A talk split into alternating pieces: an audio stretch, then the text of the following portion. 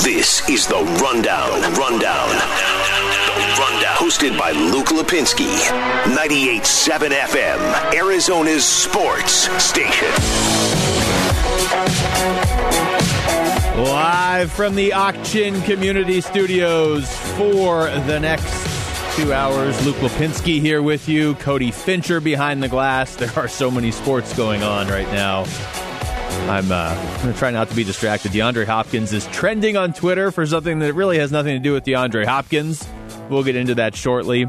Uh, we do, though, have to start with what I believe was a Cardinals game yesterday. Um, there was a game. There was a game going on around them. They haven't started yet, but Carolina started and finished well over 24 hours ago. So I, I, I guess good for Carolina. Uh, that was certainly the most frustrating game of the season. Maybe the most frustrating game of the Cliff Kingsbury, Kyler Murray era up to this point, right? We're 20 games in. Last year, we didn't have the expectations that we have this year. And, and I'll, I'll start by saying this.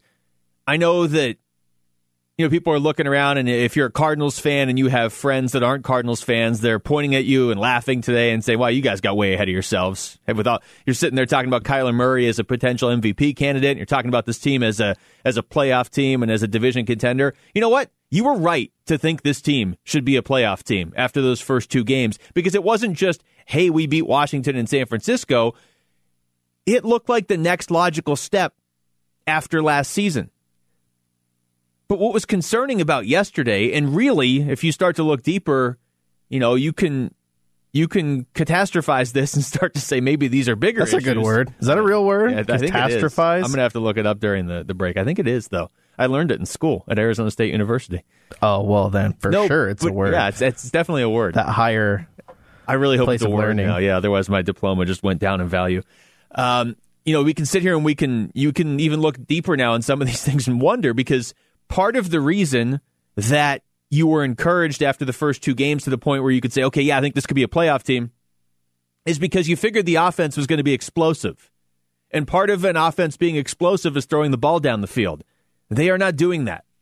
And I was going to start the show this way anyway, but I heard Burns and Gambo talking about it to end their show. The Cardinals looked scared yesterday. And I don't know about you, but I thought this Cardinals offense was supposed to, they were supposed to scare the other team.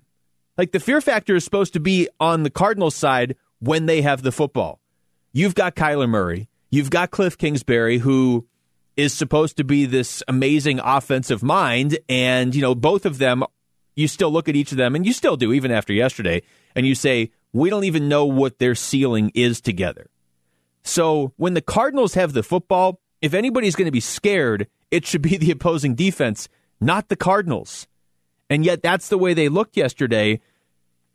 I get that Kyler sailed that first uh, that pass on the first drive to Larry Fitzgerald. I mean, I think it was to Larry Fitzgerald. He was the closest guy in, in, the uh, stadium. And I understand Christian Kirk had to make a nice play uh, on the same drive to break up what would have been an interception. And I get that Kyler threw three interceptions the game before, but you got to know how you're built. And the Cardinals are built to win with offense and you know a defense that is supposed to be able to get off the field on third downs, which they couldn't yesterday. But uh, you know the defense, the Cardinals' defense is not there to win them games. The Cardinals' defense is there to play well enough to put them in position where the offense can win the games. The offense cannot win games if they're afraid to take shots down the field. I'm not going to sit here and say that's the only reason they lost yesterday, but uh, yesterday was just so discouraging because a lot of times you'll look at Kingsbury and you'll say, you know, if it feels like he's getting out coached, and there were times yesterday where it did. I mean, there were times where the Cardinals had to make a late substitution, and so then Carolina, knowing the rules full well, would ha- have the opportunity to make their even later substitution, and their guy would essentially just walk off the field to kill more play clock. That happened at least twice. So there's a lot of times you look and you say, okay, well, you know, Kingsbury's getting out coached today because, you know, this is only his second year. It's only his 20th game. That was Matt Rhule's fourth NFL game. And he was out coaching Kingsbury yesterday. Now, I'm not going to sit here and go into full panic mode and be like, oh, you got to tear it down. This is not working. They're two and two after four games. Big picture, Two and two after four games with a second year coach and a second year quarterback is not it's not that bad.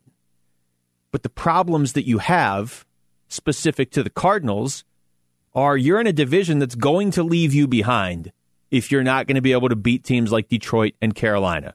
I've maintained this whole time, even after they beat San Francisco, that it's not fair to expect them to start the season 5 and 0. And they don't even need to go 4 and 1 in these first 5 games, which is good because they can't now. But that they need to go 3 and 2. I've maintained this whole time that it's it's just it's too hard unless you are a truly elite team. And the Cardinals are obviously not that. And even if they become that, they're not that right now because they they have such inexperience at such important positions. But you got to be able to come out of it with a winning record in these first 5 games and that is still in play. But the problem is the way it looked yesterday. Week one, you beat San Francisco in San Francisco, and I know now retroactively people are trying to take away from that and say, well, look how beat up San Francisco was in week three. Yeah, I don't care. The Cardinals didn't play them in week three. They played them in week one. They were not this beat up. That's a good win for the Cardinals. And the win over Washington, I mean, look, it's Washington, but whatever, it's still a win. The loss to Detroit, you could explain away, I thought, fairly easily by saying Detroit has a good quarterback in Matthew Stafford. It was a close game. It came down to the final play, essentially. They had the ball last. Okay, sometimes you're sometimes you're just going to lose these games. Yesterday, the Cardinals just looked horrible. And if the excuse, if if the legitimate, I mean, I haven't heard the team use this as an excuse, but if if the actual reason is honestly that it was a ten o'clock start, well, then we got problems because they start at ten o'clock again next week. Fortunately, they play the Jets, but still, they have an early start next week, and they have two more after that. So it, it I don't think it was that. It better not be that because if it is the case, if they ever play like that again, they are going to lose. They will lose to the Jets playing like that. I don't think they're going to play like that next week. But if they did, they would lose to most teams. So if it's the early start, well, then that means three more losses that we can just chalk up. I don't think that's the case. I think they'll beat the Jets. Honestly, if you just stand on the field and don't make mistakes, the Jets will beat themselves. But uh, that was whatever the opposite of encouraging was yesterday. I guess discouraging. it was extremely discouraging. The rundown, rapid reaction, rapid reaction, reacting to today's top three trending sports stories. All right. Well, outside the Cardinals game, there is still news that loosely pertains to the Cardinals. The Houston Texans lost yesterday to Minnesota. They go 0 4. They are apparently trying to run their offense through David Johnson. That doesn't work. They traded, of course, DeAndre Hopkins away for David Johnson and his salary and a second round pick. But come on, you, you want DeAndre Hopkins over any of that. And as a result, Bill O'Brien is out, fired by the Texans just a few hours ago. So Romeo Crennel is now the interim head coach of the Houston Texans. I almost said your Houston Texans, but I'm pretty sure they're not your Houston no, no. Texans. No, no, no, no, no, no, no. even even if you are a Houston Texans fan, I don't think you claim them at the moment. So Bill O'Brien is the first head coach fired. They always have that prop bet at the start of the year who's going to be the first head coach fired. Didn't think it was going to be him. No, I definitely would have gone Adam Gase. Yeah. Especially they just gave him and kind of stood behind him with having the GM duties and power. Yeah. And then after a 4 0 start, he's done. You look at his, his track record, though, and it's just, it, it's got to be more than the four losses. The first three were to Kansas City, Baltimore, and Pittsburgh. Well, we got two Monday Night Football games on, and they both scored at the same time. I, it's just, this is very distracting. Um, no, you, you, have those three losses in the first three weeks. It's like, okay, if you're going to go essentially all in on right now, like Bill O'Brien, the GM, did – then you need to win one of those games at least. But then to go out there and, and just get hammered by a winless Minnesota team that has, you know, in theory, as many problems as you do, and now Houston's 0 4, and you couple that with the trade of, of DeAndre Hopkins and just you know, some of the other questionable moves Bill O'Brien has made. And uh, it's it's not a shock that he got fired.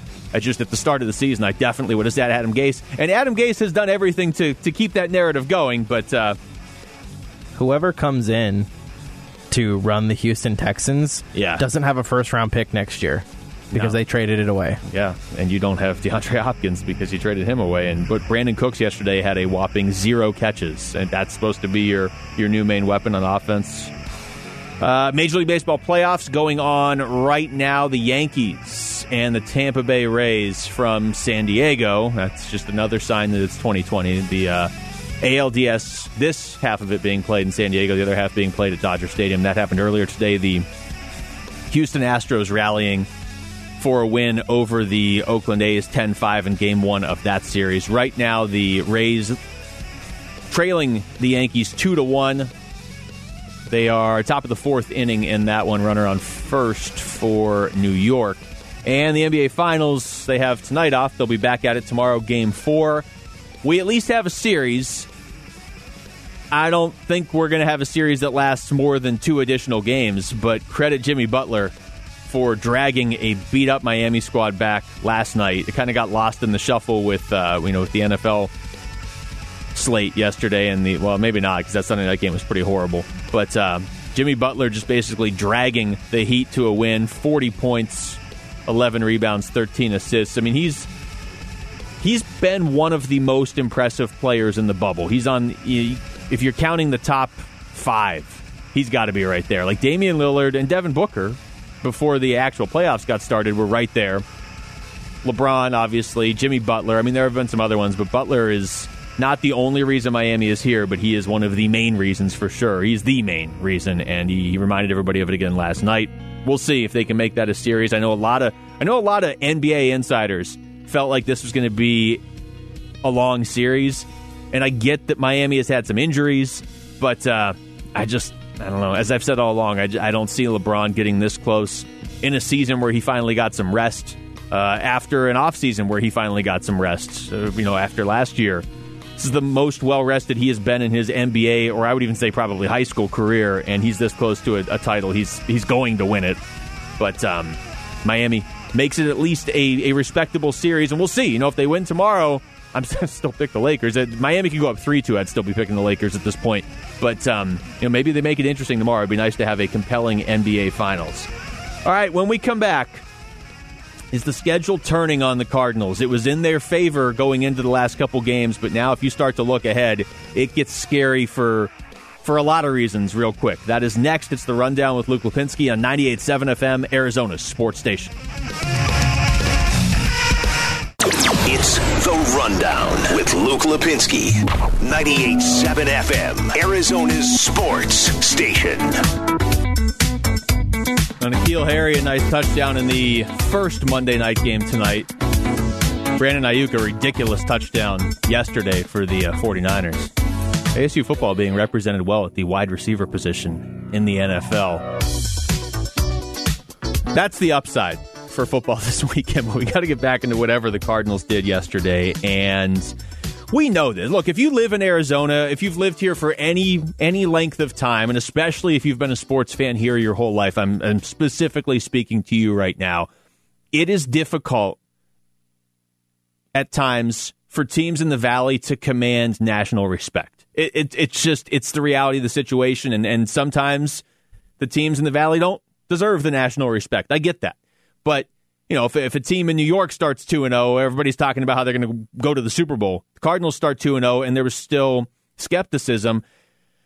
And the unfortunate reality now is that they have they have let down people nationally that maybe were looking at the Cardinals with a little curiosity and saying, "Hey, Kyler Murray is exciting, and this team's two and zero. Oh. All right, I'm interested." And they have absolutely reinforced what people like Keyshawn Johnson were saying, and I will give Keyshawn credit after 2 and 0, he said, "No, I'm not buying into the Cardinals just yet." To the point where him and Gambo have a bet with money going to charity. What was the over under? I believe Keyshawn has seven wins or less for the Cardinals. Gambo has eight wins or more. I think that's right.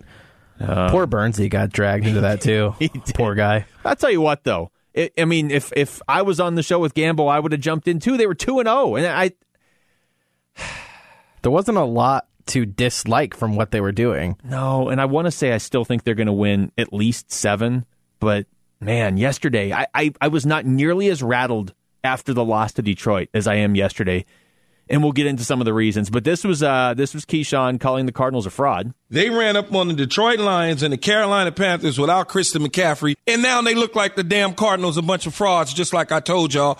Jay Will argued uh, me down uh, for weeks on top of weeks how great the Cardinals are. I'm like, man, stop. They be- played a beat up San Francisco 49er team. In a Washington team that was hyped about beating the Philadelphia Eagles. Now they getting ready to get into the meat of the schedule. They got the New York Jets, the Dallas Cowboys. What a meat of a schedule that is, right? and, they, and they could come out of this one on the losing end as well. Yeah, a couple things there I disagree with. And He was right that they, I don't think they're, I don't know. I don't know what to believe. I, am not going to go so far as to call them frauds. I mean, they can lose a couple games.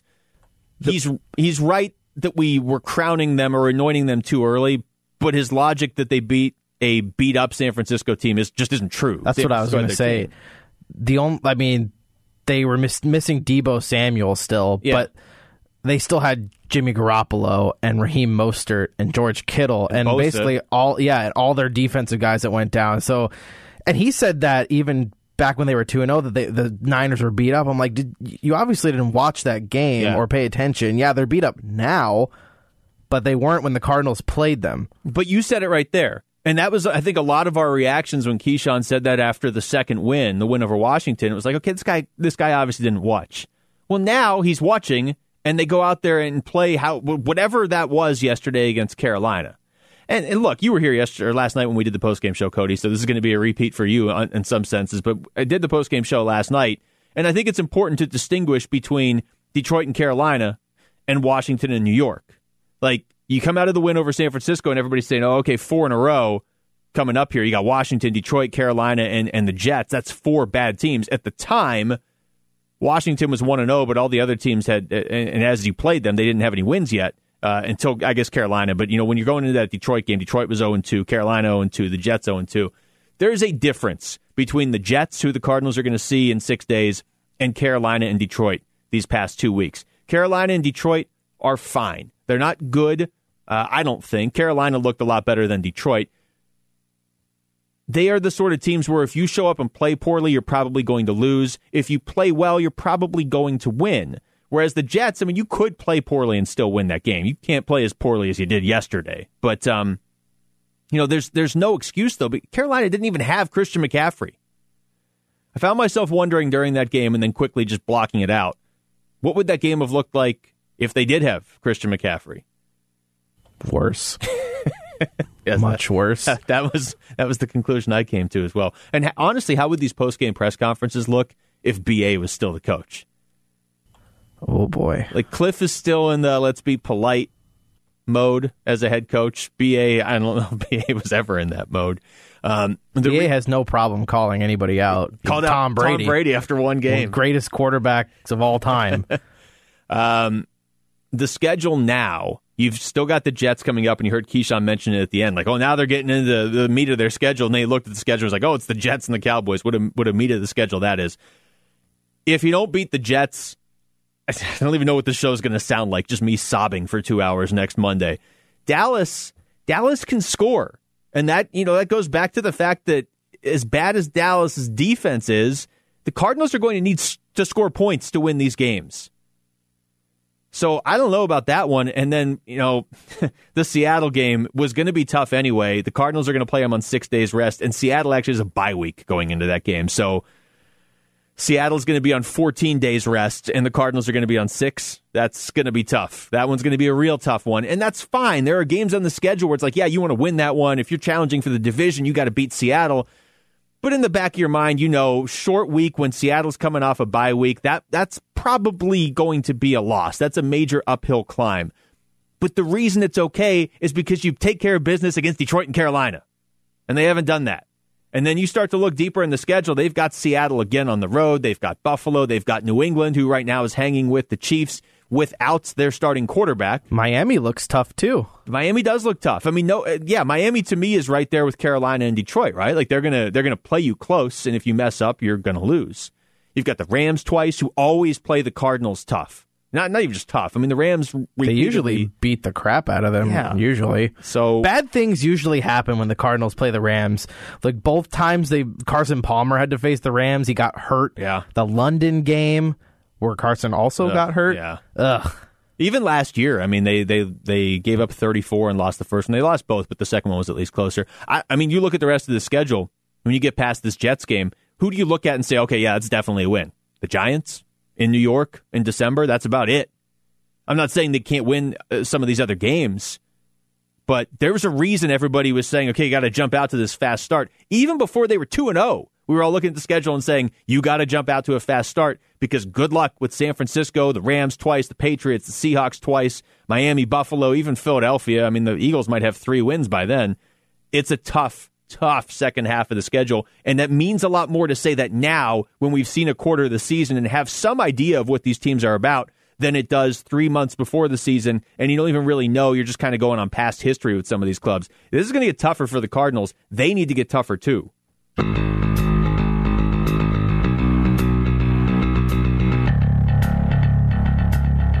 You can always tweet into the show at Rundown987. You can tweet me at Luke Lapinski. You can tweet Bear Behind the Glass at Bear987. Is that right? Okay. I follow you. I'm just not currently looking at your. It's, it's like nobody knows anybody's phone numbers anymore. Oh, yeah. I don't even. Okay, this is embarrassing. I don't know my own wife's phone number. if someone just said, "Quick, we have to call your wife. You've been in a car accident." What is it? I don't know. Your phone's been destroyed. I don't know. That's that's not. You may want to learn your wife's phone. This probably might be a good idea. I mean, not right now, obviously, because we got all these sports going on and we're doing the show, and it looks like Kansas City just scored again. Tyrann Mathieu. At some, oh, that is Tyrann Mathieu. Yep. The Honey Badger getting in the end zone. Did Pat Mahomes throw him a pass too? no, it looks like Jarrett Stidham may have thrown him a pass, and Bill Belichick looks like he needs a sandwich. Um, one of the elements of yesterday's game that was very concerning and very frustrating was the Cardinals' defense's inability to get off the field. Now, to be fair to the defense, A, they were playing without either of their starting safeties. One of them, of course, is Budda Baker, who's really a leader, if not the leader on that defense. But even more than that, because I know that sounds like an excuse, they were really good at getting off the field on third down the first three games of the season.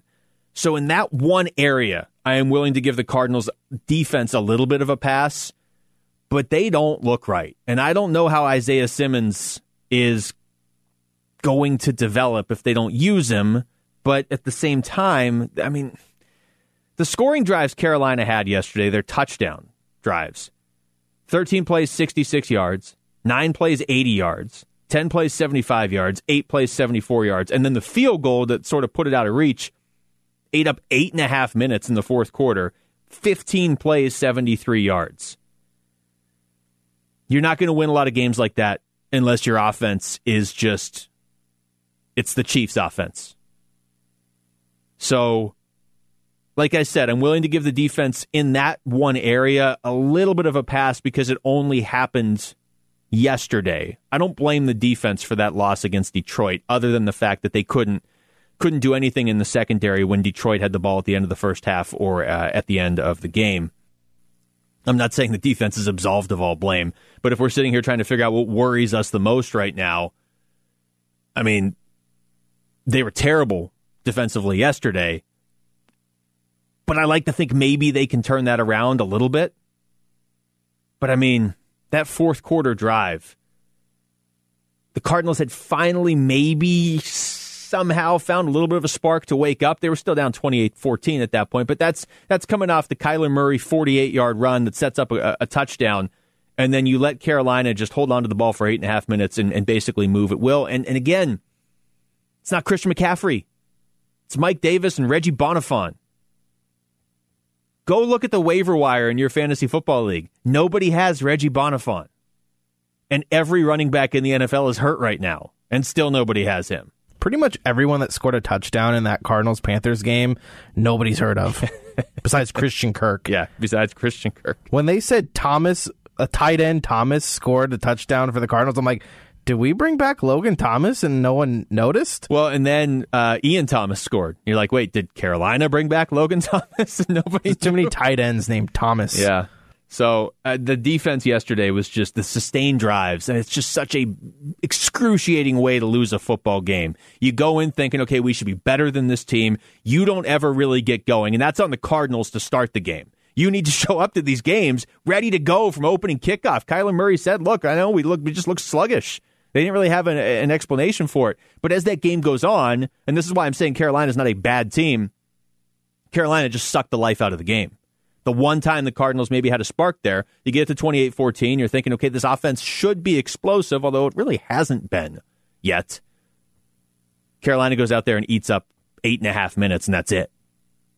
Cardinals get a late touchdown from Chase Edmonds to make the score 31 21, and it wasn't even that close. It really wasn't. I mean, did you ever feel like the Cardinals were in that game yesterday? That's just, it's so confusing because there is so much talent on this team. All right, when we come back, we're going to go big picture with the Cardinals. Who are you most worried about? And who do you have the most confidence in between the quarterback and the coach? Not just for week five against the Jets, but for the next year, two, three years. That's next. It's the rundown with Luke Lapinski on 98.7 FM, Arizona Sports Station. It's the rundown. 98.7 FM, Arizona's sports station.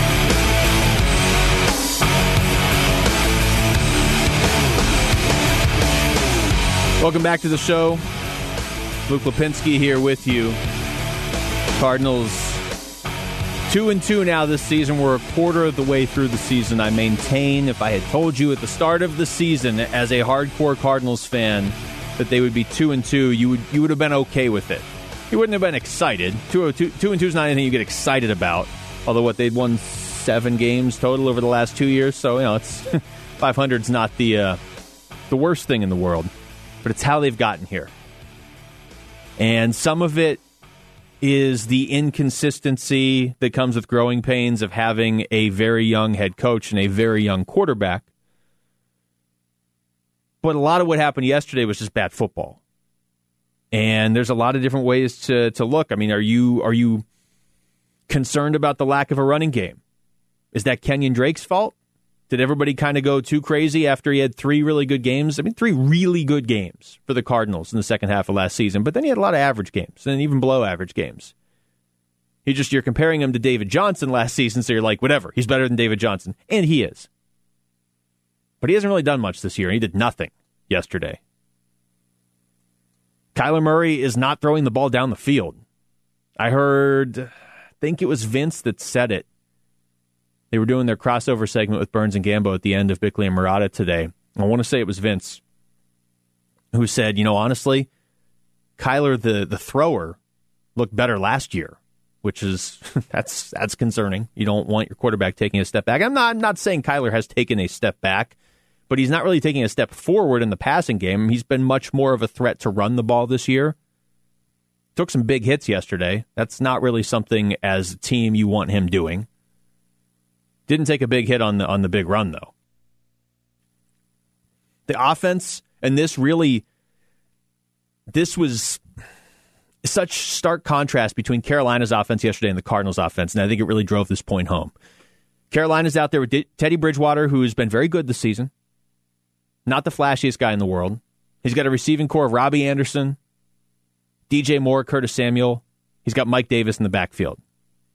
That's you know that's NFL caliber players. Mike Davis has been in the league now for what, six years? But nothing that should scare a defense. And they just move the ball right up and down the field. And it was simple plays. Hand off to Mike Davis. He just runs up the middle, runs off right tackle. Snap the ball to Teddy Bridgewater. Quick slant pass to Robbie Anderson. Find DJ Moore crossing over in front of Patrick Peterson.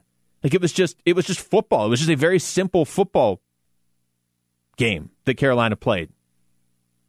And then you watch the other side, and you watch the Cardinals on offense, and you're waiting for screens to develop, and you got guys running all over the field, and you know, all this work. It it looked like you're doing the the sort of work that should get you 25 yards, and it's for three yards, and you just wonder: Are they getting too complicated on offense? Is this just the inexperience that Cliff Kingsbury has, and he's going to adjust? Which I do think he will. Cliff has shown the ability and willingness to adjust through his first 20 games, but Man, yesterday was tough, and the offense has not really. The offense has not done that much. They've scored 30 points in a game three times since Kingsbury and Kyler Murray took over. I believe I got to double check this. Cleveland has scored 30 points in a game three straight games. The Cleveland Browns. But it's true. I mean, you go back to last season, what they had a 34 and a 34 33 win over Atlanta in week six. Uh, they scored 38 against the Browns. Look at that. In week 15 in a win. But again, there's a lot less uh, pressure at that point. Those games didn't mean much. And then, um, you know, earlier this season, he put up 30 against Washington. 30. There's this perception, and I'll be honest, I've had it too, coming into the season at least, that not that the Cardinals are going to be the Chiefs offense. Nobody's the Chiefs. But why can't the Cardinals offense be well on its way to being what Dallas has on offense or something like that? Or Green Bay? Not there yet. They don't have Aaron Rodgers. I understand that. But I mean, three games out of 20 now where they've broken the 30 point barrier, that's not anything. That's, again, this team is built around its offense. And yes, Cleveland, and the Cleveland Browns in their last three games have 49, 34, and 35 points. That is a dysfunctional team that I will grant you is now 3 and 1, but come on. If you're the Cardinals, you're built to win games with your offense being better than most of the league's offense, and you're not doing anything. So I would ask you is your concern or maybe the better way to put it is who do you have more confidence in going forward? For me, as much as I think Cliff is going to adjust and adapt, and I still believe in him, this is not something that changes after a loss to Carolina. Now, if they lose to the Jets, may have a different conversation. I still believe in Cliff, but big picture, I'm a lot more confident that Kyler Murray is built to have success in this league. Cliff's still got to prove it. I mean, Kyler's still got to prove it too. But you know, if you're if you're telling me, hey, you know, three years from now the Cardinals are they're going to make a deep playoff run, I can absolutely, with a ton of confidence, envision Kyler Murray leading that deep playoff run. He's got some stuff to work on, but if you're telling me it's a couple years from now, Cliff, I can envision it too, but there's stuff I need to see change. So it's not the conversations we were having nine days ago. And I don't think Cardinals fans, by and large, I don't think you guys had this ridiculous, delusional view of this team going 13 and three this summit, this uh, this season. I think it was just, you know, you're two and zero. Oh, you expect you you at least expect a level effort in these winnable games, and they got it in some areas against Detroit. And yesterday we were looking for the player of the game, and we ended up giving it to Kyler Murray because you're looking for a Cardinal. But it's like even Kyler didn't play that well. He had a great quarterback rating, but he threw for 133 yards. He had that nice 48 yard run, and he, you know, he he was much better yesterday than he was against Detroit. But he had a turnover, he had a fumble. I don't know. I just, if nothing else, I thought if the Cardinals were going to be losing games this season, I thought they'd be losing 38 35, not hey, you have 14 points with a couple minutes left in the game against Carolina, who's you know beat up.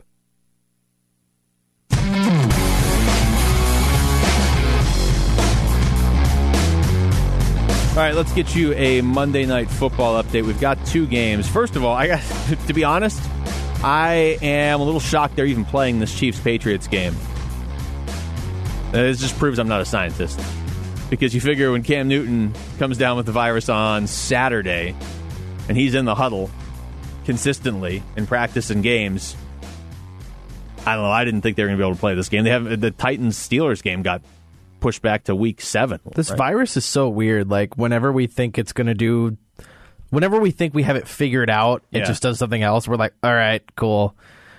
And apparently, I saw Cam Newton's been asymptomatic.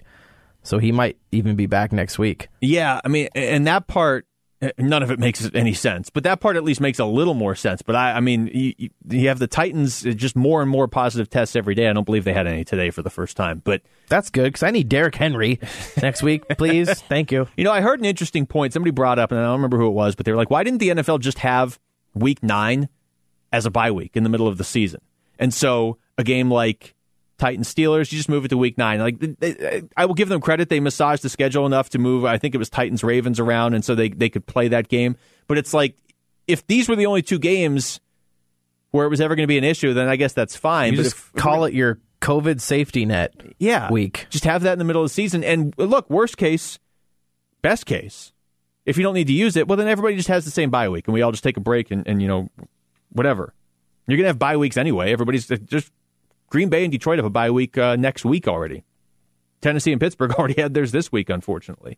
They probably don't want to do that because if everything went well, Yeah. you would have no football for a whole week. Well, yeah. And they don't want that to happen. There's uh, there's some risk there. Then Aaron Judge just hit a home run. It is four three Yankees going back and forth in that one. That was off Blake Snell.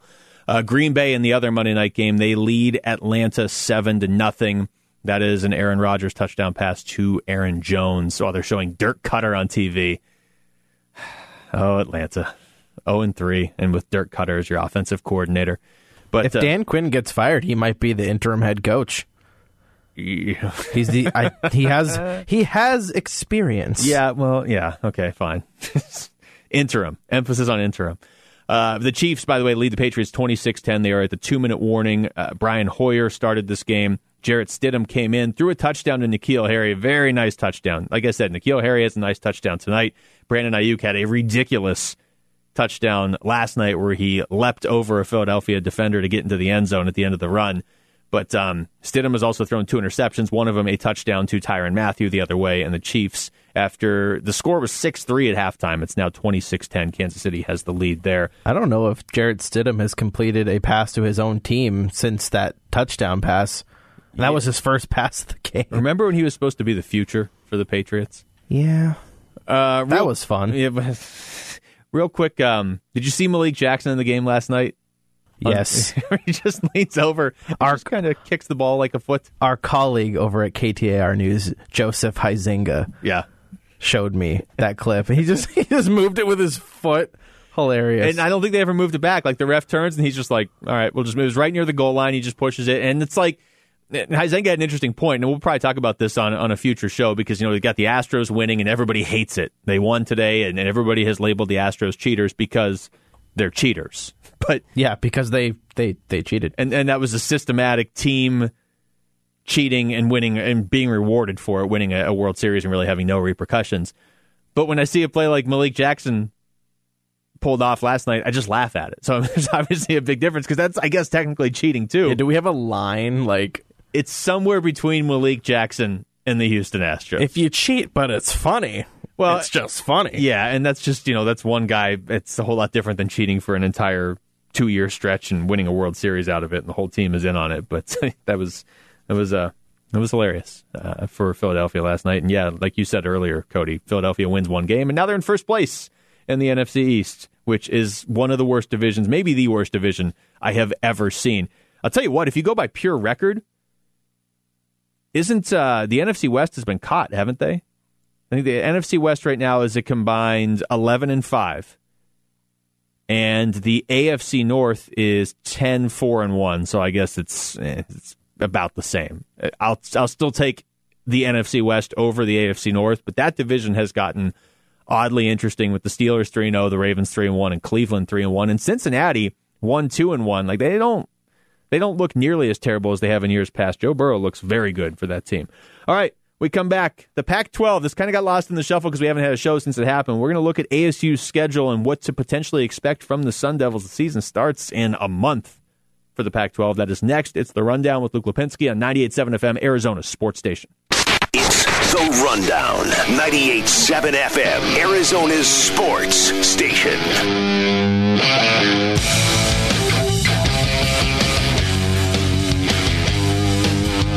All right, so we've got Pac 12 football on the schedule. ASU ASU opening in USC November 7th. In case you somehow missed this, we just haven't really got to talk about it on the show. Six game schedule, and then every Pac 12 team is going to play a seventh game. But because of the way everything is now condensed, I mean, college football's been going on for a couple weeks around the, a lot of the other schools in the country. So the Pac 12 is going to play those six games. You'll get a seventh game, but they want that seventh week open for whoever's going to play in the Pac 12 championship, and then they'll let the other 10 teams uh, end up playing each other. Cody, I don't know if you saw the over under projections on wins. Or the over under, I guess you would have to bet one way or the other. ASU's four and a half. I would assume that accounts for the unknown seventh game. I would think. I, I don't know. U of A's one. U of A's over One? wins is one. Oh my goodness.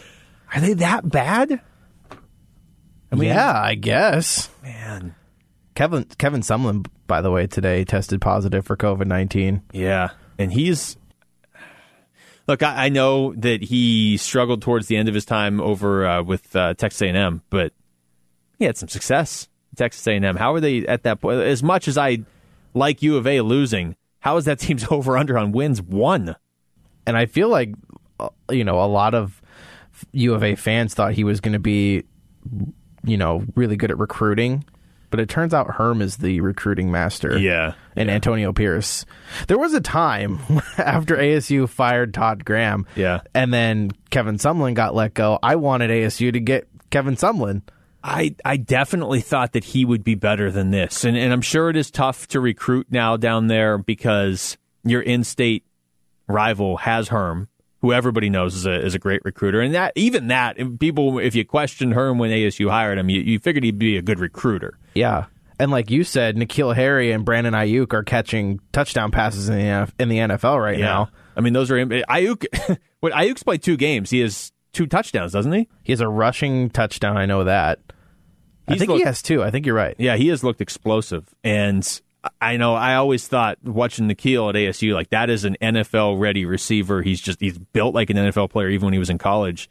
But I know a lot of the a lot of the scouts actually think Aiyuk is going to be the better NFL player uh, than N'Keal. But um, they both scored. N'Keal scored tonight for the Patriots, and Aiyuk had a really he, Aiyuk has two touchdowns, and uh, I guess in three games now technically he's played.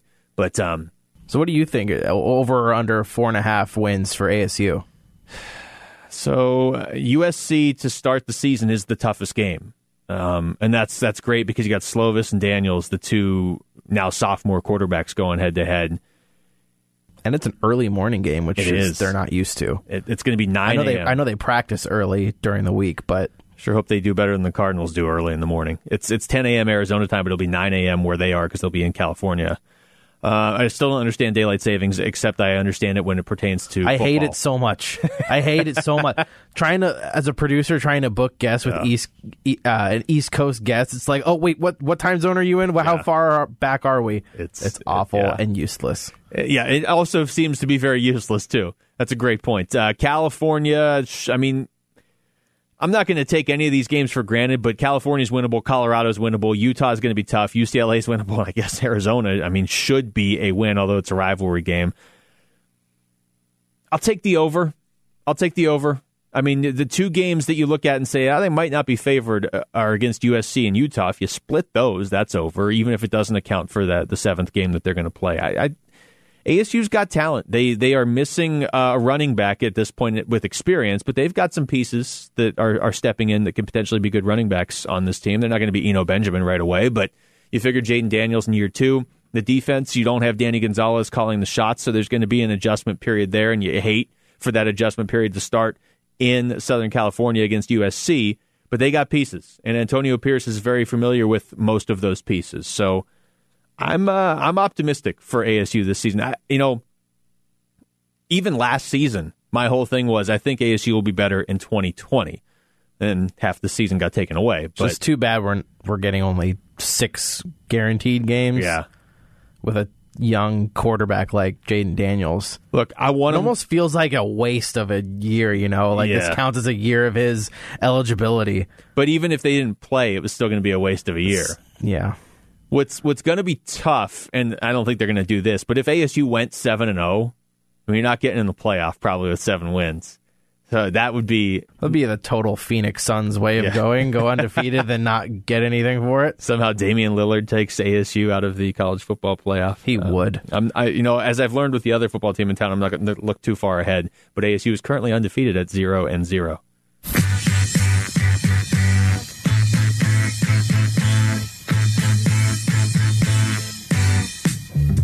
Is uh, Jordan Hicks after the game yesterday when he was asked if he believes there's reason to panic. We're two and two, first quarter of the season. I don't believe there's there's any reason to panic. I believe there's reason to get back into the lab to detail our work, to work on our execution. Um, But you know, we have a, a, whole season ahead of us. I've seen crazier things happen than than teams losing two in a row. You know, and so that's my mindset. Um, that's the that's the the, the mindset I'm going to share. Um, that it's it's detail, it's it's execution, it's it's it's the basics. We have to we have to go back out there and just play um, play together, play play detailed football. Sounded like he was doing that Zoom call. Shout out to that house. squeaky door. I tell you what, when you've lost two in a row, everything goes wrong. The details start with WD 40ing that door in the background for the Cardinals. Um, I mean, he's right, of course. I like the way he said it. I've seen crazier things than an NFL team losing two games in a row. It, it happens all the time. It's just, it's the way they looked yesterday. And honestly, man, Larry Fitzgerald has four yards in the last two games. I've seen enough from Larry Fitzgerald throughout his career to know that's not Larry Fitzgerald's fault that he only has four yards in the last two games. So again, either the offense is too complicated, the offense isn't on the field enough because it's not being effective, or you know Kyler isn't finding his I don't want to say most reliable receiver right now because DeAndre Hopkins is is that guy. He might be the most reliable receiver in the NFL. But Larry Fitzgerald's very reliable. They need to figure out a way to get him more involved. I'm not saying they would win these games if they did, but if you're looking for signs that something might be wrong, Larry Fitzgerald having four yards over two games is a sign, ah, you know what, there might be a problem here.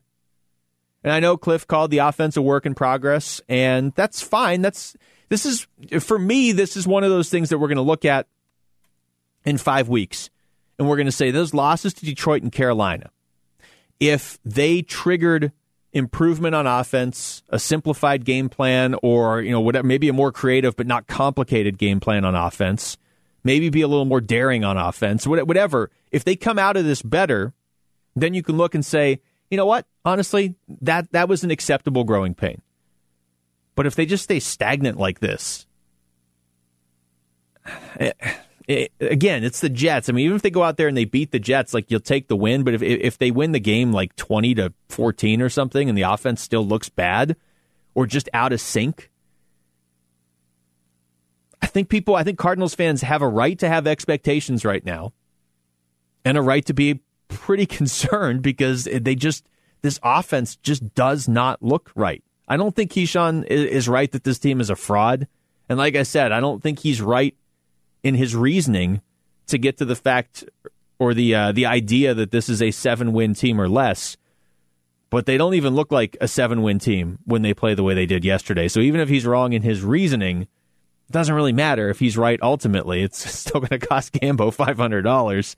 Uh, one quote here quickly from Cliff Kingsbury: Is it frustrating that Fitz is not getting involved? Yeah, it is. I mean, he, I said it before. He's a guy who gives us energy um, when he's making plays and getting the ball in his hands, and we all know that. And, and uh, I have to continue to to script that way and, and, find ways to to get the ball in his hands. We had a shot early and um, weren't able to connect, and, and then um, for whatever reason, how the game went didn't uh, didn't get back that way. But he's a tremendous player, one of the best to ever play the game, and, and um, we all know we have to do a better job getting them the football. Yeah, it's not it's not one of those. This is not Odell Beckham complaining he's not getting enough passes with the Giants. Fitz isn't complaining.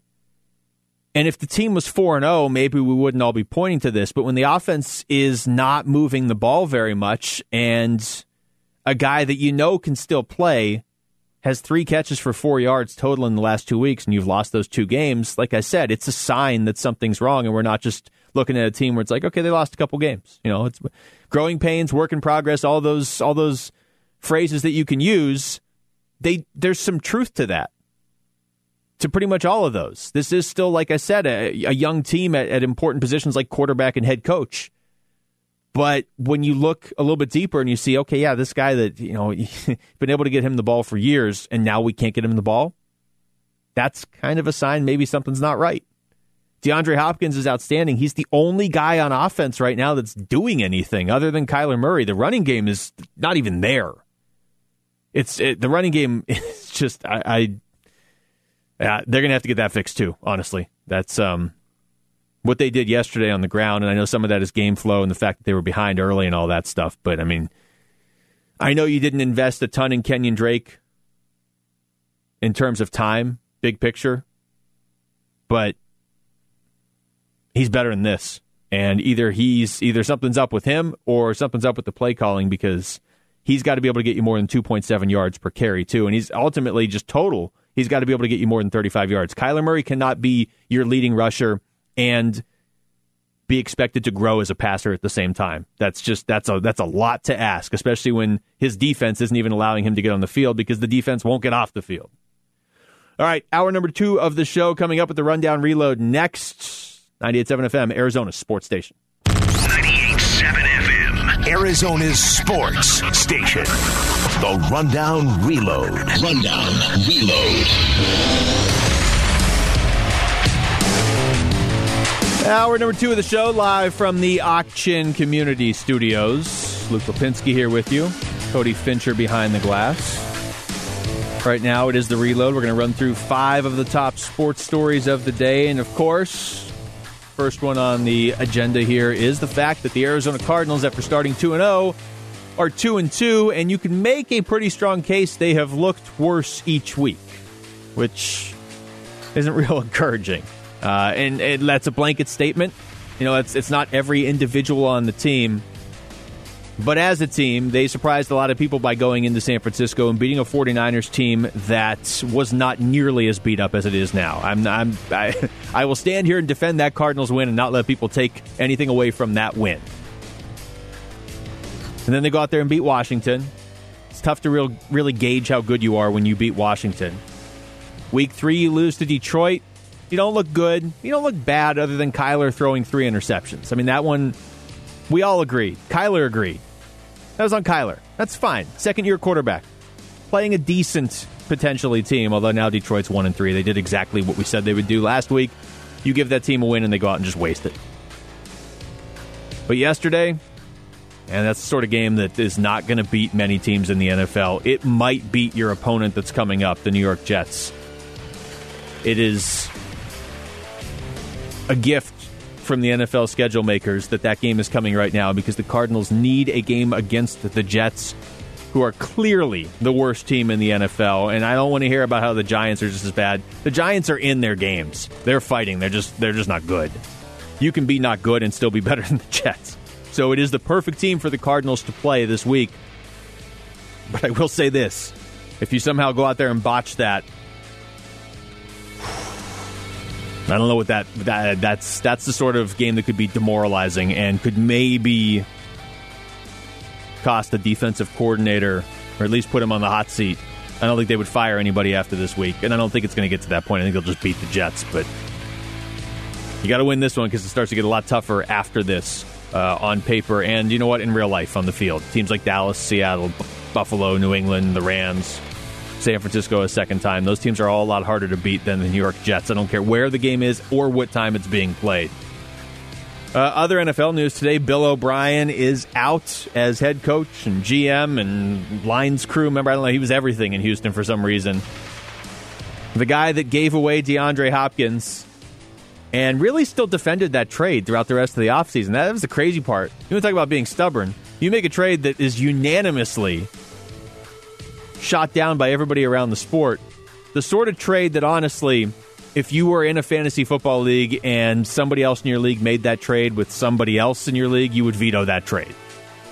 That went through. I mean, that, that trade was getting reaction from NBA players on Twitter. So makes that trade, and you have to know, even if you're as stubborn as Bill O'Brien sure seems like he is, you have to know you make a trade like that, you better start the upcoming season strong. And instead, they lose to Kansas City. All right. They lose to Baltimore. Okay. They lose to Pittsburgh. Yeah. Okay. Real, real tough schedule to start the year. Lose to Minnesota. Minnesota was 0 3. That's it. I don't know how the Texans come back from 0 4. I don't know how any team comes back from 0 4, even now that there's 14 playoff teams. They're done. And so at that point, they must, on some level, believe that as well because you don't typically fire a coach in the NFL midseason and expect to turn around that season just because so much changes scheme wise and, and just everything.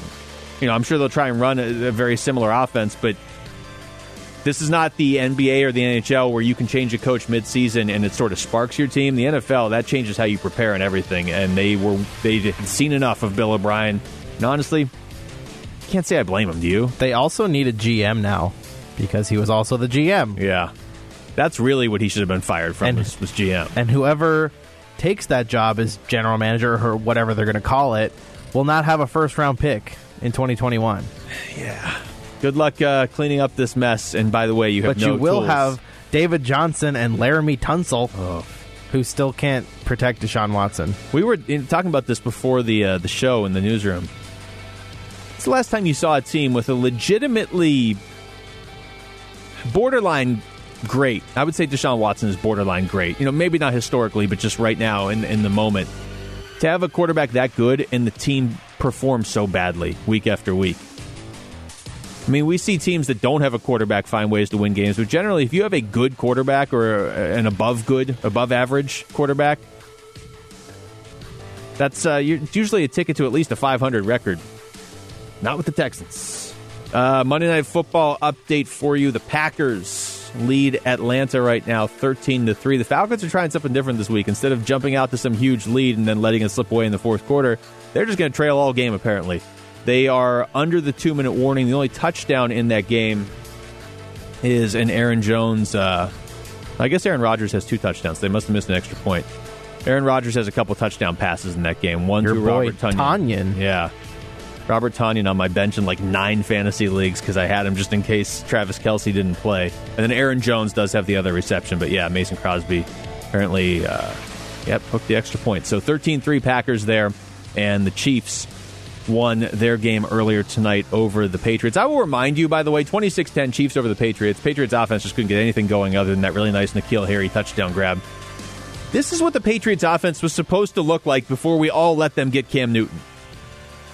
This is what the Patriots offense looks like when Jarrett Stidham is their quarterback. Chiefs win, Patriots now 2 and 2, which in that division finally for the first time in forever that's tough. Buffalo's 4 0 and Buffalo looks absolutely legit. MLB playoffs, the ALDS got underway today. Astros rallied from down uh, quite a bit actually against the A's. They come back and win 10 to 5. That was earlier today. 16 hits for the Astros.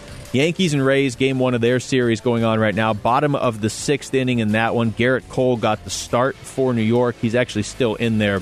Yankees lead 4 to 3. Aaron Judge has a home run. Clint Frazier right after Cody walked in and was like, "Hey, that guy should have been a Diamondback." 3 seconds later, he hits a Oh, home run. God. A home run that is like orbiting the planet right now, The too. by the way. Diamondbacks could have traded last year at the trade deadline Robbie Ray and whatever the other package would have included for Clint Frazier, and they decided not to. Yeah. That's uh, that's great. Uh, Randy Arozarena has a home run for Tampa Bay in that one. The the Rays, if you follow baseball closely, like they are a team that wins with pitching and then a bunch of platoon hitters, basically. But Arozarena, who was a rookie this season, I don't even think he played all that much.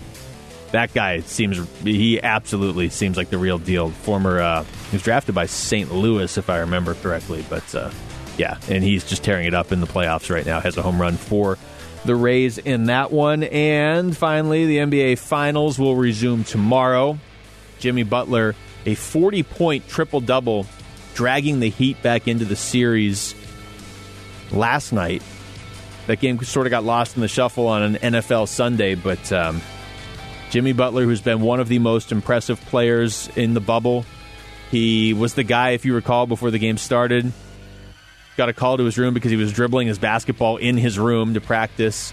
I, is this story? I don't know. I, I should probably look this up for sure during the break. But isn't Jimmy Butler? Didn't he start like a coffee business in the bubble too? Yeah, I can't remember what it was called though. I'll double check the name of it. But uh, Jimmy Butler has like taken over the bubble, and he took over that game last night. It's weird. All three games in this series have looked so different from the other games. Still think the Lakers win. I still think ultimately they probably win in five. But all the respect in the world for Jimmy Butler. And look, I hope Miami comes back and wins it. But uh, I don't know. I don't. I don't see LeBron getting this close with this team. Uh, with this, and by this team, I really just mean Anthony Davis and some other guys that are wearing Lakers jerseys. But uh, According to this article, it's called Big Face Coffee, and he charges twenty dollars for a cup of coffee. Jimmy Butler is he's uh he's something. And he goes in there and he's starting a business while he's carrying the Miami Heat to the NBA finals. All right, when we come back, an Arizona Cardinals concerns edition of Top 5. That's next. It's the Rundown with Luke Lapinski on 98.7 FM, Arizona Sports Station. The Rundown, 98.7 FM, Arizona's sports station.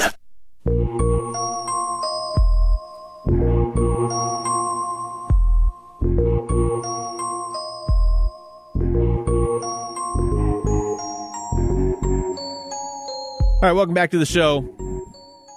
It's time for a, uh, and of course, this music means it is time for another edition of Top Five. Although, as I talk about this, this is really bottom five, isn't it?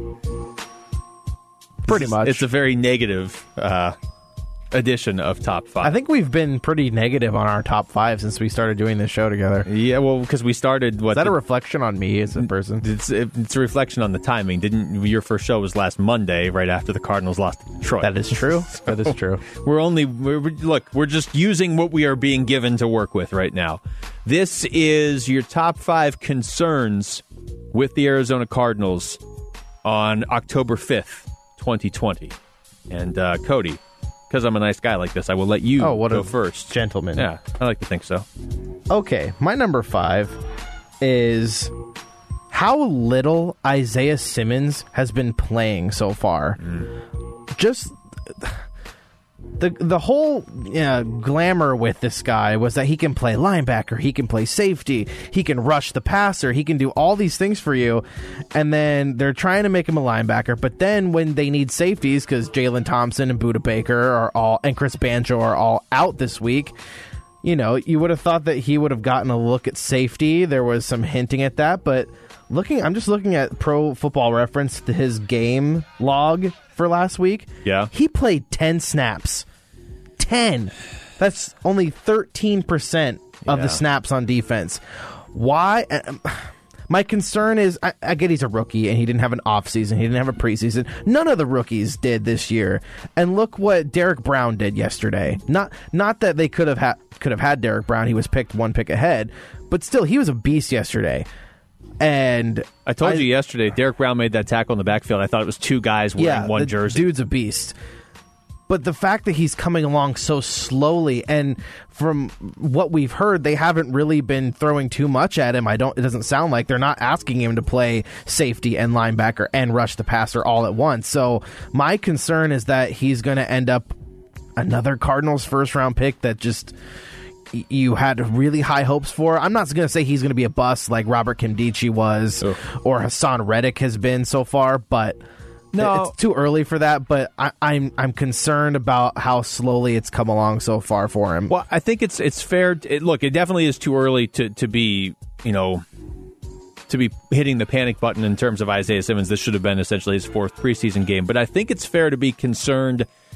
Not, not even so much that he's not making plays right now, but like, are you developing him the right way? And I know that this is a tough environment to develop him in because training camp was different and the offseason was different. And I absolutely believe in Isaiah Simmons. I was ecstatic when they were able to get him, but they do need to develop him the right way. And if they're right, if they if if you know if the decision to not throw him into these games too much right now is the right way to develop him, that's fine. But he's he's a tremendous talent. He should be making plays by the end of the season for sure. and you usually expect your first round pick to make an impact right away in some way. yeah, I mean top ten pick. Yeah, I don't think I don't think that's that's too much to ask. His- Maybe not the first couple weeks, but he we should see him out there his his snap numbers week to week so far through four weeks against the 49ers 18 against washington 7 snaps against detroit 10 against carolina 10 yeah. Why isn't he playing more I mean, what, it, Carolina had 72 offensive plays yesterday, right? So for him to only be out there for 10, that's not yeah much. they had a, they had the ball for almost an entire quarter i feel like Yeah, yeah.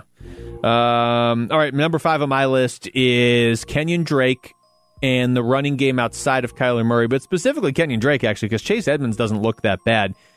Drake has 254 rushing yards through the first four games. I mean, that puts him on pace for a thousand yard season, but it's just not very impactful so far. And I say this not so much as a hey, it's this is Robert Tonyan just scored again on my bench he sure did uh, on on four of my benches. you fool Um, if you're in any of my leagues, Robert Tonyan is available and, uh, make me trade offers that are lopsided in my favor. Uh, with Kenyan Drake, it's just he just hasn't really impacted these games at all. He had 35 yards yesterday, and it's almost not even a knock on him. It just ties into my concern about the uh, the offense and, and and the play calling right now because this guy was was one of your best offensive weapons in the second half of last season, and now he's just kind of filling out a roster spot. It feels like a starting roster spot, but still, he's not he's not doing anything. All right, my number four is kind of a two parter. Okay. I'm concerned with the level of production from Patrick Peterson and Chandler Jones. Starting with Patrick Peterson, I, I know he had an interception yesterday. It was the Cardinals' first interception all year. And that's all fine and well, but to me, that interception was more of a coverage interception and a bad throw by Teddy Bridgewater. And Patrick Peterson happened to be in the area. He wasn't man to man with somebody. He just happened to be in the area, and Teddy Bridgewater made a horrible throw. Kudos to Patrick Peterson for picking the ball off because it took some good footwork on the sideline to stay in bounds and all that. I'm not saying, not discrediting the interception, but I watched that man try to tackle people yesterday. Hmm. and I don't know if it's because for the majority of, of his career, he hasn't had the ball thrown his way and he hasn't had to tackle a lot of people, but there were some plays where he just tried to shoulder tackle someone or push them out of bounds. I'm like, wrap him up, man. Yeah. Um, he looked lost yesterday. There was a couple plays as well where he just didn't didn't look like he knew where to go or where to be, or he chose the wrong area. He might have had a choice and made the wrong choice of where to cover. Second part, Chandler Jones has one sack through the first four games, and you know, that could be because, and, Cliff Kingsbury touched on it today, other teams are game planning him a little bit different, maybe throwing him double teams and chipping it with running back and all that. But man, one sack for, for Chandler Jones, who is eyeing a record this year. That was what, what was talked about coming yeah. in. He's going to break Michael Strahan's record. Yeah. He's got one sack through four just the pass rush in general. Teddy Bridgewater, I keep going back to yesterday because it's the most recent thing in my mind. Teddy Bridgewater had all day to throw yesterday. I think I heard on one of the shows this morning there was only three quarterback pressures yesterday. Yeah, yes. How is that bad. possible? They, I mean, uh, and look, the, the Cardinals had 11 sacks through the first three games, so I'm not as worried about the pass rush as some of these, these other areas. But yesterday, it just it just was not there. Um, number four on my list is the schedule, which was a a benefit for the Cardinals, or at least it looked like it was going to be for a while. Not after this week. You got the Jets coming up, and that's nice, but I went through it earlier, and especially that Seahawks game that you're going to play on a short week, and they're going to come into it off of a bye week. The schedule's about to get really nasty potentially for the Cardinals. Doesn't mean they can't win these games, but it's their easier shots at wins were the last couple weeks and this upcoming week uh, against New York. All right, my number three top five biggest concerns for the Arizona Cardinals. The offensive line just watching them yesterday. Just this is going to be concerning if we have 10 different things between the two of us. just watching them yesterday, the Panthers were just consistently bringing four guys to pressure Kyler Murray and they were hitting him and they were hitting him really hard. Kyler Murray, there was he he got jacked up one play and then they were coming back from commercial and he had this big old band-aid on his chin that just summed up the whole game yeah. yesterday. Yeah. Kyler Murray bleeding from his chin. And there was another play where they brought four and and the the the left edge guy, I don't even, I don't even know who it was, blew past DJ Humphries and it wasn't even close and I think he that was the play where Kyler lost the ball and they ruled it a fumble and the Panthers recovered it. That's just man, the offensive line, and then Justin Pugh's hurt now. Kelvin Beachum didn't look good yesterday. DJ Humphries had a bad game. Derrick Brown abused Mason Cole. You were yesterday. just getting angry watching oh, the offensive line yesterday when we were in here. My goodness. Uh, my number three is the secondary, and I know they were playing without Budda Baker and Chris Banjo yesterday, but that's part of it. I mean, they were extremely thin in the secondary Curtis Riley at times just looked lost out there. You already mentioned Patrick Peterson. Doesn't look like Patrick Peterson a lot of the time. Just the secondary, the last couple weeks, it's been like, hey, if you need to pass on us, go ahead. And, you know, now you can kind of take a step back and say, well, the first two weeks, maybe, uh, maybe Dwayne Haskins isn't all that good, and, and he isn't. We already knew that. Maybe Jimmy Garoppolo isn't necessarily some amazing quarterback. Maybe the two better quarterbacks they've played are Matthew Stafford and Teddy Bridgewater, and those guys just you know, carved them up whenever they needed to. So the secondary is is my number three concern with this team right now. All right, my number two biggest concern is the lack of Larry Fitzgerald in the offense right now. He's had in the past two weeks three catches for four yards. Yeah, that's not. Great. And it's it's concerning in two ways. One, that that the game plan isn't really revolving around him anymore, or that they feel like they can't. Because now you know Larry Fitzgerald is more of a slot receiver, and he goes over the middle. And every play yesterday was pretty much to the outside hashes, yeah. wide receiver screens, all that nonsense. And Larry Fitzgerald finds himself with what I just say three catches for four yards in two you, weeks. You just asked me what you just yeah. said. and it's it's just bad. And the number two concern that could go along with this too is that he just isn't the player he was even last year. Yeah. He he's having problems getting open, except for that second play of the game yesterday. That, though, yeah, I mean, he was wide him. open. Yeah, but that's the thing. It, I I don't want it to be that because that means he's closer to retirement, and I don't want him to ever retire. I think the issue, I think it, it just it, it's it's like the tip of the iceberg, right? Like Fitz isn't getting yards. Okay, well then that's more of a combination of Kyler missing him on that play, and maybe maybe not seeing him open on some other plays, and the plays just not being designed to accentuate your your biggest weapons. And I understand he's not their biggest weapon on offense anymore, but he's a piece. I, I still have more confidence in Larry Fitzgerald right now than Christian Kirk or Andy Isabella or some of these other weapons in the passing game. And look, you can you can tell me I'm wrong. You can say Christian Kirk's a better receiver right now, except we're not getting any results. They've lost the last two games. So when you couple that with the fact that he has three yards in the last two games, four yards. I'm sorry, I don't want to shortchange him a yard.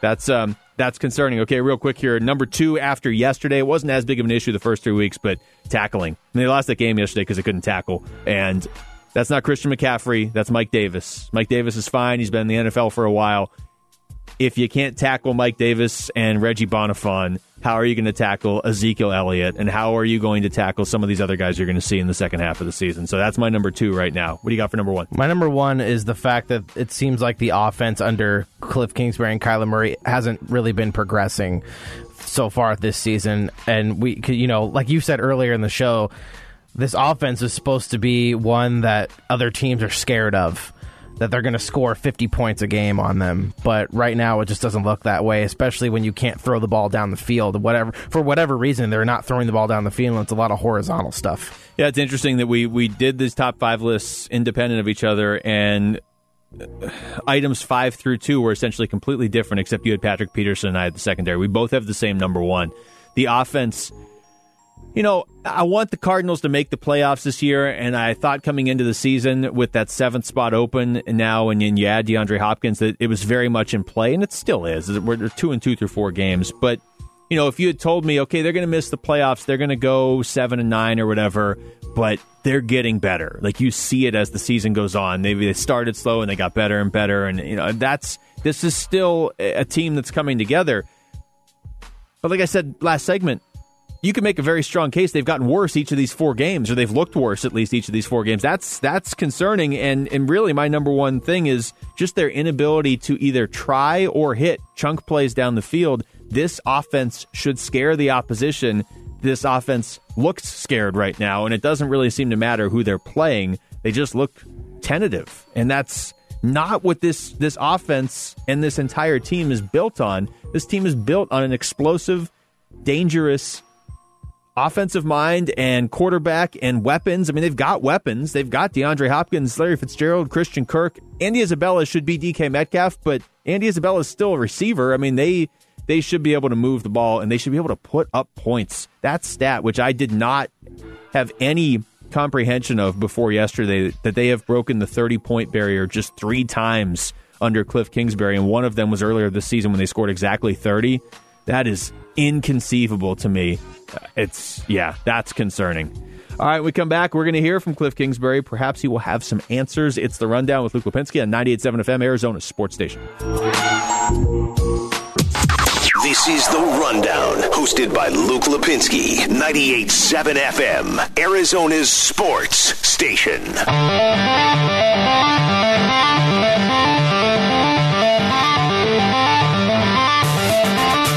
Final segment of the show in time for a round of fill in the blank. The game is simple yet complicated. Bear and I each have four sentences we're going to throw at each other for sports. I, I, believe sports related. I guess I don't really know what Bear's sentences are. They could be about literally anything, probably not politics. And uh, there's going to be a blank in no. each sentence, and you've got to. The other one of us has to fill that blank as quickly as possible. We can talk about it afterwards, but the initial word that pops into your head is the one you're supposed to say. It's, it's almost like word association in sentence form. Context, as always, is key. Cody, I'm going to go first. Okay. All right. Go for it. Between Brandon Aiyuk and N'Keal Harry, blank will have the better NFL career. Hmm. I'm going to say N'Keal Harry. Okay. I don't really know why, but at least you have a reason. the fact that he's playing in New England, I mean, I like. I was about to say as soon as they get a quarterback, but they have Cam Newton this year. But who knows how long he's going to be there for? But I think N'Keal Harry, he's just you know, he fits that prototypical receiver type, and I think he's just still getting his feet wet in the NFL. He's he is a tough. I mean, Brandon Aiyuk looks good though Aiyuk, so far. He's really athletic and can do a lot of different things. He has burst onto the scene quickly, and he does seem like the sort of guy. Like N'Keal is that tough. Just he's going to fight through it. Receiver, we saw it when he get, took that nasty hit a couple weeks ago. And he's just going to keep working to get better and better. But Aiyuk is the sort of guy that can make plays out of nothing. All right, I'll start in the NBA. Okay. The Miami Heat, they won a game yesterday in the finals. The Miami Heat will win blank more games in the NBA Finals. Zero. Me too. Um, That's what I think too. Yeah, I, I, I, like I said earlier, I, I want them to push it all the way to Game Seven if they can.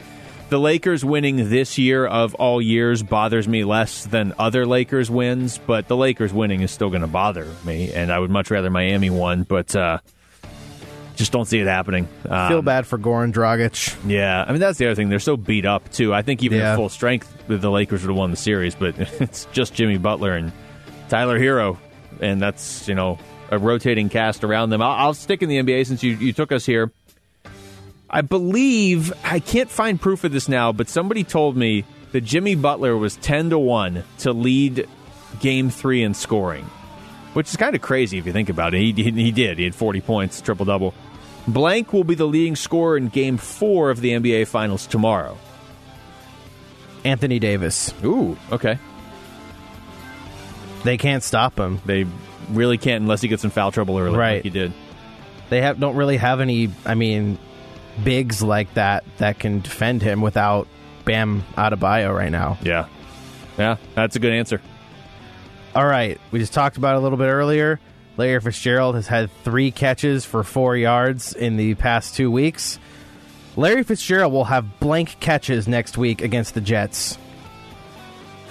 Boy, didn't we? I think we did a version of this for over That's what I was saying before, yeah. Sean. I'm pretty sure I've asked this question.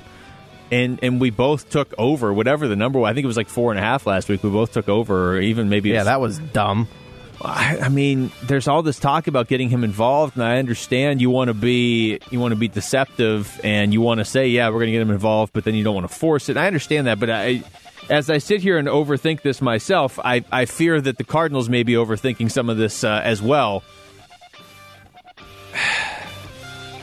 Four catches for Fitz this week. Now yards, I don't know. Was that three yards? Yeah, like, yeah. I, I, don't know, but I think I think I'll say Fitz has four catches for 48 yards and a touchdown this week. Oh, okay. That's... I'm going to say he has five catches for 60 yards. Oh, okay. No touchdowns. No touchdowns. All right. I, I yeah.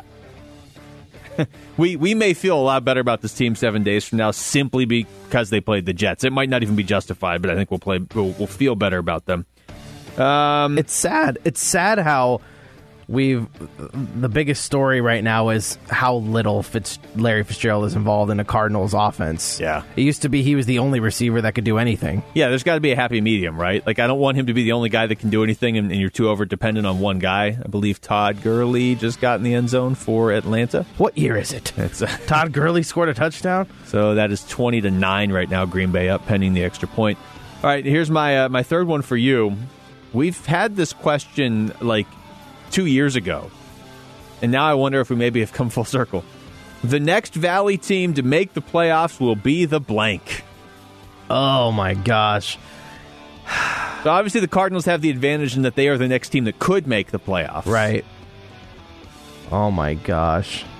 And and let's for the sake of just keeping this as as simple as possible, your options are Cardinals, Suns, Coyotes, D-backs, and, and you know what? I'll throw in ASU football too, but I'm not going to do ASU basketball making the tournament or any of that. Any of these other teams that we have. I- I'm going to say the Cardinals. I really want to say the Suns, but I'll say the Cardinals just because they could legit turn this around and rattle off some wins. They have a better chance of doing that. And why not the Suns? Well, because the Western Conference seems to be pretty pretty dang good, and unless they move to the East, it's going to be a hard road to the playoffs. so I'll I'll stick with the Cardinals. Unfortunately, I think the D-backs aren't going to be any good next year. Seems like they might go into a mini mini rebuild. I don't know. And the Coyotes are in shambles. They are, but they are the last team that made the playoffs, and that was only a couple months ago. That's, the thing. true. Two years ago, my answer was overwhelmingly the Coyotes, and then it looked like it wouldn't be, and they ended up. I being. guess their their team, as in on the ice, isn't in shambles. But what's gone on in their front office? it's it's, It's been uh, kinda crazy. It's a busy time. Let's, the draft is tomorrow. Maybe some stuff will change, but uh, I think at the moment I would still agree Cardinals because the playoffs are in like three months, And it's Man. expanded. Yeah, that's the only reason why is because it's expanded. I'm assuming they never play the way they played yesterday again. All right, uh, Cardinals won. The Cardinals play the Jets and the Cowboys and the Seahawks in their next three games. The Cardinals will go blank and blank in their next three games, predicting their record. One, one, and one. No. Oh my god, you Um, just horrible person. that wouldn't be the end of the world, though. Honestly, Yeah, but I hate. Uh, you know I hate what? ties. Yeah, I just, hate 'em. and then all season long doing the pregame show, you're like, oh, the Cardinals are three, two, and one. Like, eh, no, uh, they didn't lose. one and two. Honestly, That's what I'm going to say too. you better beat the Jets. You have to. You have to beat yeah. the Jets. Then if not, then you have like a, I, I honestly, fans I- are going to need a therapy session. they have a chance to beat the Cowboys because, like you said earlier in the show, their defense isn't very good. But honestly, from what I've seen from the Cardinals' defense, I can see the Cowboys running right over them on offense. That's that's the thing. I think to beat the Cowboys, you're going to need to put up 35, and, and that's the swing game. Seattle, it's not like I don't think they can beat the Seahawks, but the way Russell Wilson's playing right now, the way the Cardinals are playing right now, and again, I can't stress this enough. The Seahawks are going to have 14 days to prepare for that. The, the Cardinals are going to have six. Right. So I'm going to say one and two. Uh, real quick here, my last one for you. With Bill O'Brien out in Houston, blank will be the next NFL coach fired. Adam Gase. It's got to be right. Yeah, which is funny because my last question was of all the coaches that have already been or are most likely to get fired, blank has the best chance of getting another head head coaching job. What would you say to that? Um, give me some of the names you're thinking so of. Bill O'Brien has already been fired. Adam Gase is on the hot seat. Dan Quinn's on the hot seat. Matt Patricia in Detroit. Uh, Vic Fangio in Denver. I mean, Fangio, it's it's tough because they are so injured that I don't know that you can blame him that much. Um, I mean, I don't know that any of these guys are going to step right back and do a head coaching gig. But if you're saying they they come back as like a coordinator and then eventually get another shot, I could see Bill O'Brien actually. That's what I would have said, too. but not another shot as GM. No. I don't think You trade away DeAndre Hopkins and a fourth round pick for David Johnson, Ugh, and then trade. I think they traded this year's and next year's. Well, 2021 and 2022 first round picks for Laremy for Tunsil. Yeah. Yeah. Ugh. Which, again, if you're making that trade, you're saying we're going all in on right now. But be consistent in what you're doing. If you're going all in on right now, then you're not trading DeAndre Hopkins. I mean, I'm, don't get me wrong. I'm glad you did. But, uh, yeah, I, I guess. Yeah, thanks, Bill. Yeah. Thanks, thanks, for the, thanks for the parting gift. You are one of the Cardinals MVPs this season. All right, that's going to do it for Fill in the Blank. That is going to do it for the show here tonight. By the way, Atlanta did not make their extra pointer. They went for two and missed it, whatever. It's 29. Thanks to Cody Fincher behind the glass. Thanks to you for listening. I'm Luke Lapinski. It's been the rundown on 98.7 FM, Arizona's sports station.